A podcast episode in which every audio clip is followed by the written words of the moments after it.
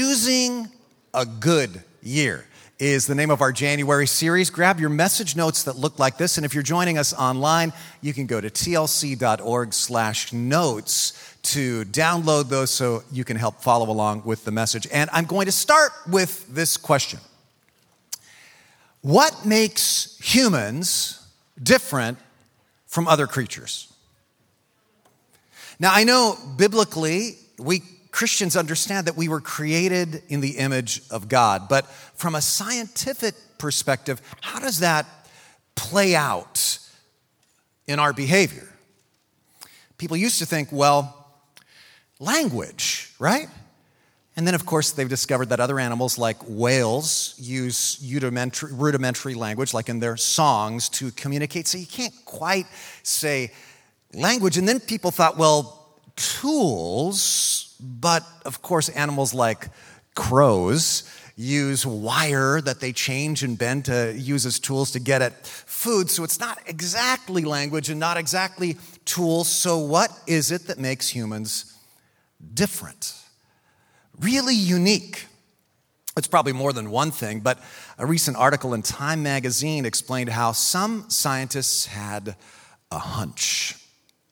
And so they did some experiments, and I'm simplifying this for you here. But what they did was they created some puppet shows without words, just actions that uh, demonstrated a plot, a storyline. And they showed these puppets to several groups of very young children. And it's interesting that the, the very smallest kids, would begin anticipating the storyline. They understood that a story was being told and they would anticipate the next plot development. Like, oh, that crazy guy is about to jump out and scare the other puppets. And they would be delighted with the storyline that they could easily predict, right? Then they showed some similar nonverbal puppet shows to primates, chimps. And they never got it ever. So their conclusion, the scientists, not the chimps, was this what makes us different as humans, unique? Well, at least one thing is storytelling. And when you think about it, it really makes sense, doesn't it? We human beings love stories. Storytelling is part of what makes us essentially human. And in fact, it's so much a part of us that we do it without even thinking. It's like, are fish even aware they're in water? Probably not. They're, they just exist there without even, they're just part of the. We, storytelling is such a part of us that we live and breathe stories. Events happen to us in our lives, and it's inherent, it's innate, it's part of our DNA that we want to make sense of random events by putting them into narratives, into stories to help make sense of them. Here's what I'm talking about. I picture it kind of like this the random events that happen to us are kind of like dots on the timeline of our lives. Those are the events. And the stories that we tell ourselves about those events to connect them together, draw a narrative, and help to predict where the storyline in our lives is going and how these events all connect together and what they prove about our lives. Now, one dot might be a personal crisis, like maybe you lost your job, or you received a cancer diagnosis, or you're going through another tough time. Maybe you lost a spouse Another dot in your life might be a global crisis that everybody's going through, like, for example, the COVID situation right now. One person tells the story to connect those dots that trends down. These crises confirm their storyline that their lives are going downhill, the world is crumbling, the nation is doomed, God is against them. And these events prove that story. But another person can fit those same exact events into another storyline that trends eventually up. These events are trials that are going to strengthen me. God's going to use even this for good. Yes, that bad thing happened, that job loss, or I lost my loved one, or some other personal crisis, but you know what? I see God working. Same exact events, two completely different storylines. You following me? This year, guess what? In 2022, all sorts of events, different crises are going to happen in your life. Events that are uncontrollable, unforeseen, and unwanted. You have a choice. You can't choose those events, but you can choose the story that frames those events. And the story you choose will change your experience of the events. That's why we call this series Choosing a Good Year. You can't choose the events. I'm not saying that with a positive attitude you can change what the universe gives you or something like that. I'm saying that the same exact events can happen to two completely different people, but the different ways that they frame those events will change the way those events are experienced. Some of you are looking at me blankly. Let me explain it this way. Ever go see one of those Pixar movies, like the movie Up or one of those? How many of you have ever seen a Pixar movie? Let me ask this How many of you have ever cried at a movie? Anybody ever cried at a movie? I cry at these Pixar movies every time. This particular scene, I cry buckets, right? Now, how many of you have ever laughed or felt uplifted at a movie? Anybody? Raise your hand if you have, right? Everybody's cried, everybody's laughed. Those emotions are real. You cried real tears. You, you laughed real laughter. But those events in the movie didn't happen to you. Those emotions were created entirely by storytelling. And this is why this is so important because the same exact thing is true of your everyday life. Many of your emotions, emotions of fear or of confidence, of joy or of apprehension, are actually created by the stories you choose. Stories about the way the world is going, the way the country is going, the way the COVID crisis is going, what God is doing in the world. And here, as a pastor, here's why I'm so concerned about this. Honestly, I have been burdened by this. I have been longing to share this with you as a New Year's message. And listen, let me just be very clear. I'm burdened by this and emotional about this because this is a lesson I am learning. My wife and I just had something happen to us personally in the last week that we both kind of cried together about. But then we looked at each other and we said, Well, what's this weekend's message about? That's an event. Now, how do we choose to frame that event? And we said, You know what? Here's the way we're going to frame that event. And it took a couple of days, but our attitude about those events has already, we were just talking about it this morning, it's already completely changed because we've learned that the emotions are created by the storyline that we attach to the events. I mean, I, I, I, was talking to a gentleman, I hope you don't mind if I point you out, but a gentleman, Mike, his beautiful wife, Linda, just passed away. I'm looking at Carrie, whose beautiful son passed away uh, a few years ago. And I, talking with Mike and talking with Carrie, these were tragic events. But I know both Mike and Carrie frame the, the loss of those loved ones in the context of their faith. And they both believe that God is with their loved ones now and God is using the passing of their loved ones in great ways. Those were tragic events. But the storyline that Carrie and Mike are writing around those events completely changes the emotion attached to those events. And here's why, as a pastor, I'm so burdened by this we as Christians are letting other people feed us their stories. And we are starting to hear and live and tell other people's storylines, other people who have their own agenda, instead of owning the Bible's story about our events. I just read that the number of people engaging with online news sources has doubled in the last two years. That's probably not a surprise because of all the stuff that's been going on. Unfortunately, according to a, a, nonpartisan organization called NewsGuard, the amount of false or misleading news content has also doubled. And what they've been finding is Christians are one of the main groups who are apt to pass along false or outrageous or, or uh, anger inducing narratives. We Christians are supposed to be about good news, right? But too often these days, our stories are actually about bad news or even fake news. So, what are we going to do about this? I often think that we Christians are like baby birds who are just going, just feed me, feed me, and we're willing to gobble up whatever worms people feed us when it comes to their storylines. We need to be more discerning about that. Every story we hear is not gospel truth. In fact, one of the most important things we can do is practice discernment about what we hear. And that brings me to our key Bible verse today, 2 Corinthians 10:5. Paul says, we demolish arguments and every pretension that sets itself up against the knowledge of God. And what he means by the knowledge of God is what we know about God from the gospel that God is a loving God who is ultimately in control of history, who loves you and who rescues you and who loves the whole world.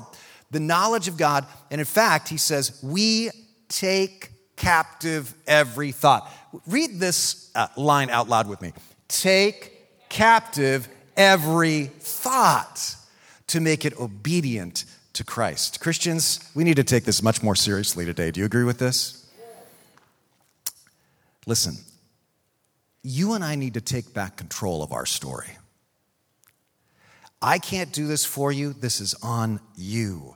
But don't just be a baby bird with your mouth open every single morning when you're scrolling through your news feed, passively allowing somebody else to feed you their storyline. To change the way you are going to emotionally experience this new year, to change the way uh, that your neighborhood and your family is going to emotionally experience it, to help change the emotional climate of our country you and I need to choose to do three things. Jot these down. Number one, I need to choose the story I hear. Choose the story I am allowing myself to hear.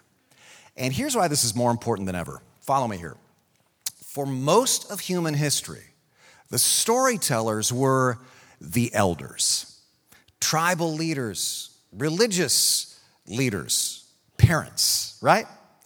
And what was the purpose of the stories that they told us? Fables and fairy tales and other kinds of stories. It was always some kind of moral guidance. Like, this is how to live your life. Even if they were entertaining stories, it was like, you know what, here's the right way to go, okay? For the first time in human history, the primary storytellers in our culture are not our elders anymore. It's basically the media. And by media, what I mean is it could be social media or most often some kind of giant media conglomerate, right? So, what's the purpose most of the time of the stories they tell? Well, they're businesses. So, what's their purpose? I would say this eyeballs in one word. They want to get your attention, they want likes, right? They want ratings, they want thumbs up on their posts. They want more people watching their TV program. So, how do they get eyeballs? What kinds of stories get our attention? Now, I'm not saying they do this for nefarious reasons. I don't blame a newspaper for wanting to increase its subscriptions. I don't blame a cable TV station, you know, for wanting to get more viewers. But just instinctively, they know that if they want more viewers, if they want more likes, they got to frame events in one of three ways, because here's what gets our attention the most stories that lead with sex, violence, or threats. And so every event, every dot on the timeline is either told in a way that is as sexy as possible, as violent as possible, or as threatening as possible. And right now, the last couple of years, we've been at a stage where and I'm not, this is not a partisan thing. It could be right or left or just neutral, just people just wanting to get views. Stories typically are told in the most threatening angle imaginable. Any innocuous story. I mean, think of the way you hear things uh, framed these days. You could listen to the sports radio station, and uh, they might have a preview like, uh, News out of the Warriors front office could spell doom for the franchise's championship hopes. More after the break, right? That's threatening. I got to hear it. And it's just about some player sent down to the G League, right? Or you're uh, watching the preview for the 11 o'clock news. Um, could your kitchen countertop be the hidden killer in your house? News at 11, right? Everything is told in the most threatening way possible. Now, we already established that storytelling creates emotions, right? You go to see a movie, you cry. You go to see a movie, you laugh. So, is it any wonder right now that we live in a culture where people are filled with frustrated lusts, fear, and apprehension? Always waiting for the other shoe to drop. Of course they are. Those emotions are being created by the stories we are being told.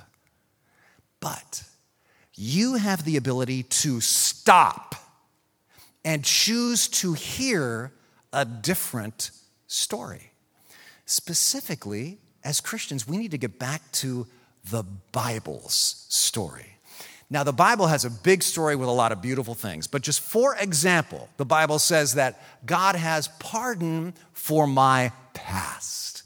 My past sins are forgiven. Praise God. Raise your hand if you rejoice about that fact, right? Thank God. The Bible says, and these are all verses from Romans chapter 8. What a great chapter of the Bible. I hope you read through the whole thing. But look at Romans 8 1. In fact, read this out loud with me. Here we go. Therefore, there is now no condemnation for those who are in Christ Jesus. That means the little whispering voice that you hear sometimes that says, You should still feel so guilty about that. God probably doesn't love you. How dare you volunteer for your church? Somebody with your background. Are you kidding me? That voice is the voice of what someone the Bible calls the accuser. And he is not telling God's story to you. You need to choose not to hear that story and instead believe that God loves. The bad news is we are all sinners, doomed. The good news is God loves us and sent a Savior to rescue all of us lost sheep and to completely transform our lives. And there is no condemnation. Say that out loud with me. No condemnation. God has pardoned for my past. And God has promised for my future. Here's the way the world's history is going. The Bible says what we suffer now is nothing compared to the glory He will reveal to us later. I love what Mother Teresa said. She said, compared to the glories of heaven, the all of our suffering will seem to us like one long ago night in a bad hotel. For all creation is waiting eagerly for that future day. One day, God is going to set all things right. And that means all suffering, all sin, all evil, all disease, all injustice, all racism, all environmental destruction. The arc of history is not trending down. The storyline of history is bending inexorably toward the perfect, restoring will of God. Now, will we have events that are bad? Yes, horrible. Jesus was crucified. But though Good Friday happened, Easter Sunday was coming.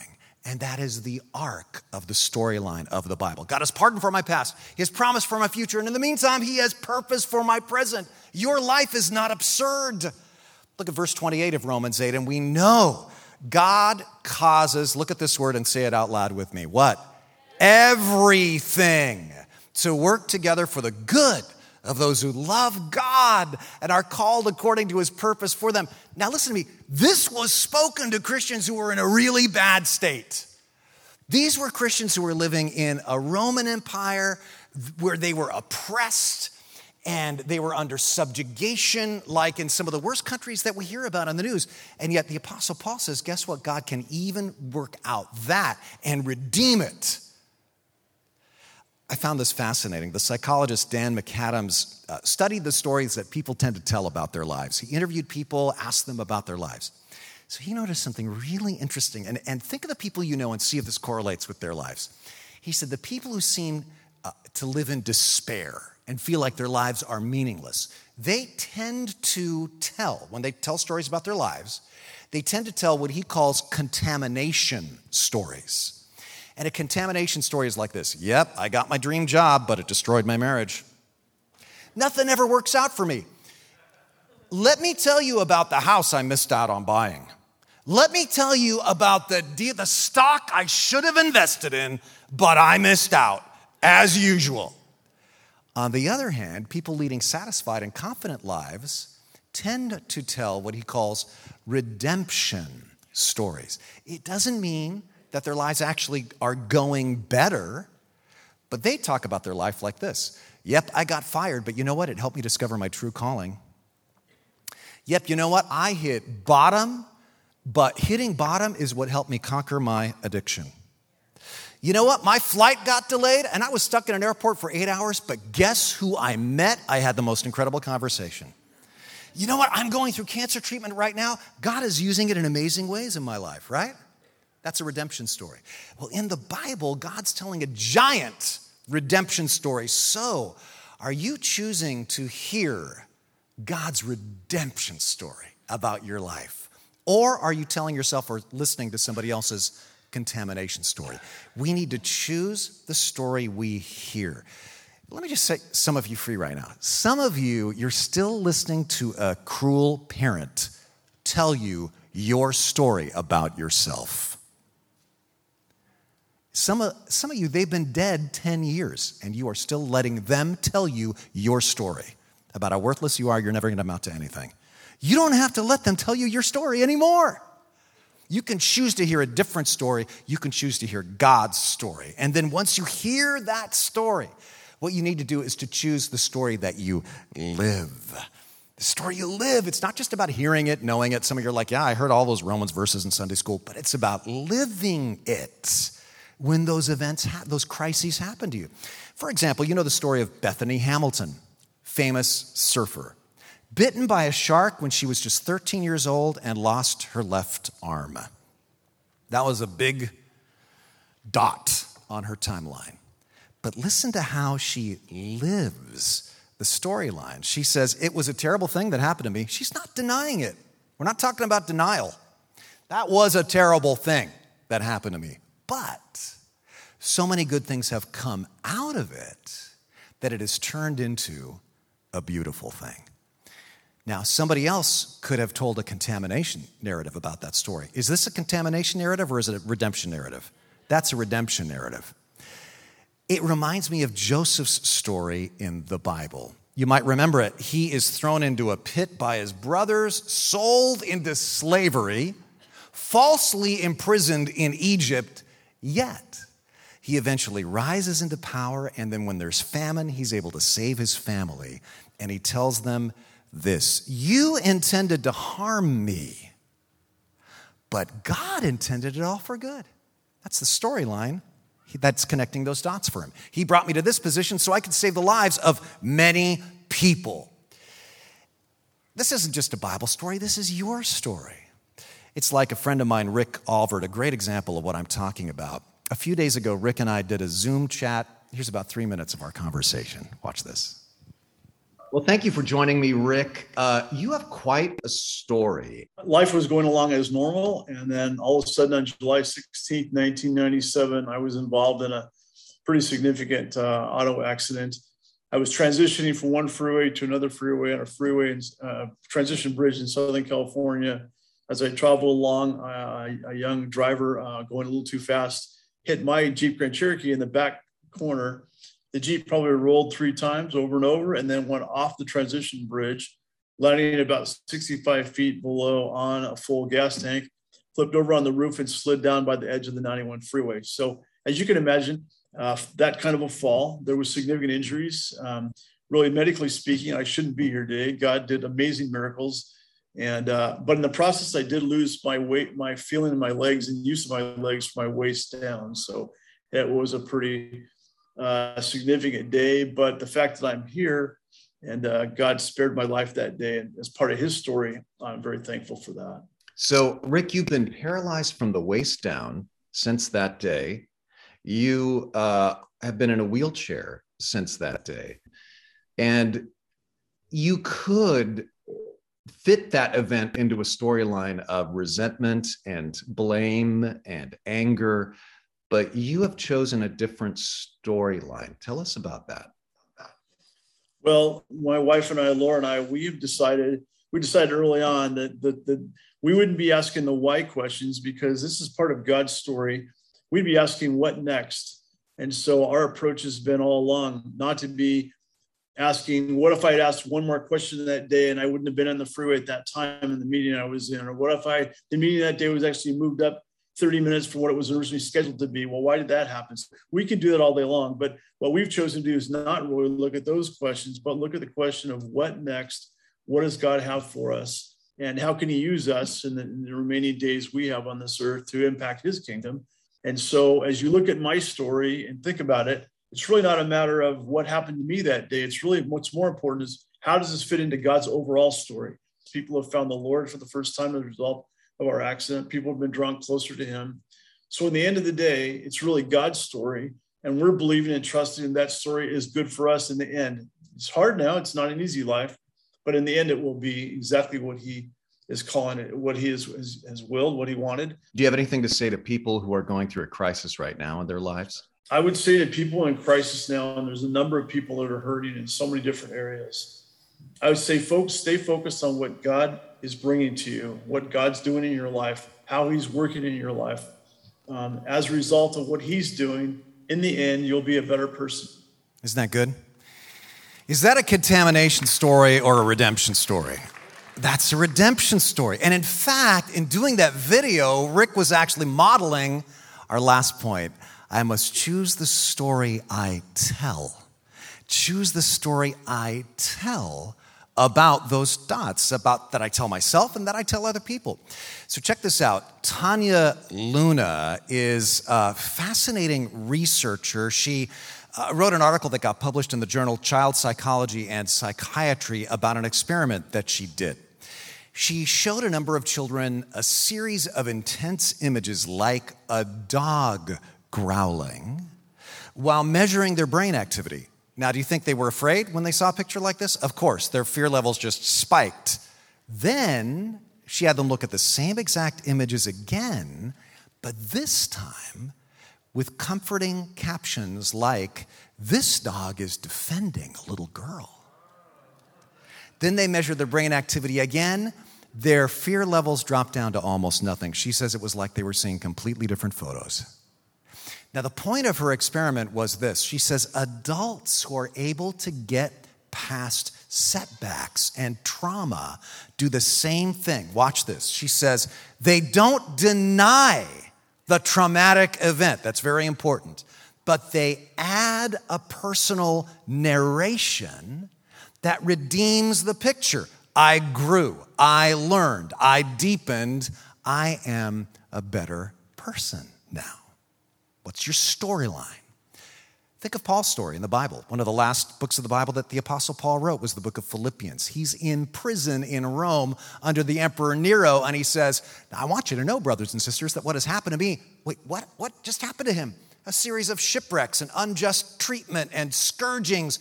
Ah, what has happened to me has actually served to advance the gospel. Those are the dots. Here's his storyline. As a result, it has become clear throughout the whole palace garden to everybody else I'm in chains for Christ. The gospel is being spread. This stuff's going good. so here's my suggestion I want you to ask yourself what story am I telling myself about these events in my life? How am I framing them? Maybe like me, you have what I call the negative narrator in your head. You know what I mean? Anybody have a negative narrator who says things like, You're so stupid. Here we go again. You always make a moron out of yourself in social situations. You're just going to do it again. You can't do that. You're just going to fail. That is not God's story. God's story that you need to hear and live and tell yourself is you know what? You can do all things through Christ who strengthens you. You know what? There is now no condemnation for you in Christ Jesus. You know what? We have the Spirit of God inside of us, empowering us. You need to call out that negative narrator. What story am I telling myself? And then what story am I telling others? Because, you know, with every attitude, with every action, you and I are telling people a story about our faith. And the story many people hear is not positive. And part of that is on us. We Christians, and for understandable reasons. But when we're not careful about the way we tell our story, we can make it seem like our story is primarily about politics, about policing morality. Are we sure we're telling them the gospel story? I just got this video from a woman named Sherry Lansing. Uh, this year, our local outreach director, Robin Spurlock, was able to help Sherry with a special project and Sherry sent us this 60 second thank you video. Uh, watch this. I, I live in supported housing and we have 15 units. And uh, I put on uh, Christmas dinner and Thanksgiving dinner. And this year has been kind of tough with finances and, and having uh, getting the supplies for the dinners and um, Robin took and uh, gave us produce for our dinner. We have enough potatoes for our meal, and apples, enough apples for the apple pie, and um, veggies. And um, we are so blessed to have Twin Lakes in our community. And I just want to thank you from the bottom of my heart. You have blessed our whole building, and I think the love of Jesus is just shining through. They know that Twin Lakes loves them. Even people who hate Christians. Did you hear that? When we reach out to our community, yeah, praise God. This is a thank you to our whole church. That's a value for us, but it's because when we reach out to our community, you understand this. It's not just niceness, we're telling a story about what God is like. So this year, let's make this a commitment. In fact, would you say these words out loud with me? And let's say it as, as a, a vow, really, a commitment. If this is your heart, Say this out loud with me, whether you're joining us from home or whether you're here in the auditorium. This year, I will choose the story I hear, choose the story I live, and choose the story I tell. Now, how can we do this in some practical ways? As we just wrap up very quickly, I want to suggest a couple of applications. Have you ever heard the term doom scrolling? Doom scrolling is when the first thing when you wake up, you whip out your portable digital device and you just scroll, scroll, scroll, scroll, scroll, and let your social media feed or your news aggregator feed just tell you, just feed you like a baby bird, just feeding you all those worms, all those negative storylines. That's called doom scrolling. I want to suggest something. Instead of doing that, first thing when you wake up, crack open your Bible or if you really can't resist this, go to your Bible app, go to our daily devos at tlc.org slash devos, and instead of doom scrolling, do what I call hope scrolling. And tell yourself the Bible story before you let anybody else feed you their worms.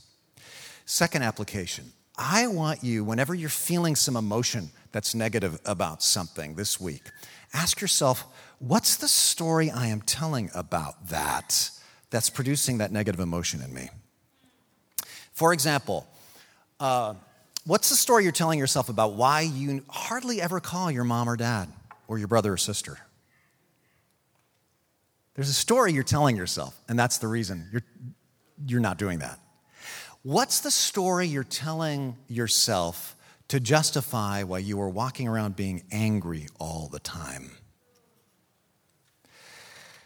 When you feel yourself despising a group of people, despising fill in the blank, Democrats, Republicans, rich people, poor people, people of a different skin color, people of a different language, people who are immigrants, whatever it is. If you, homeless people, if you sent yourself kind of despising them, not being frustrated, but really despising, stop and go, wait, what story am I telling that's eliciting that emotion?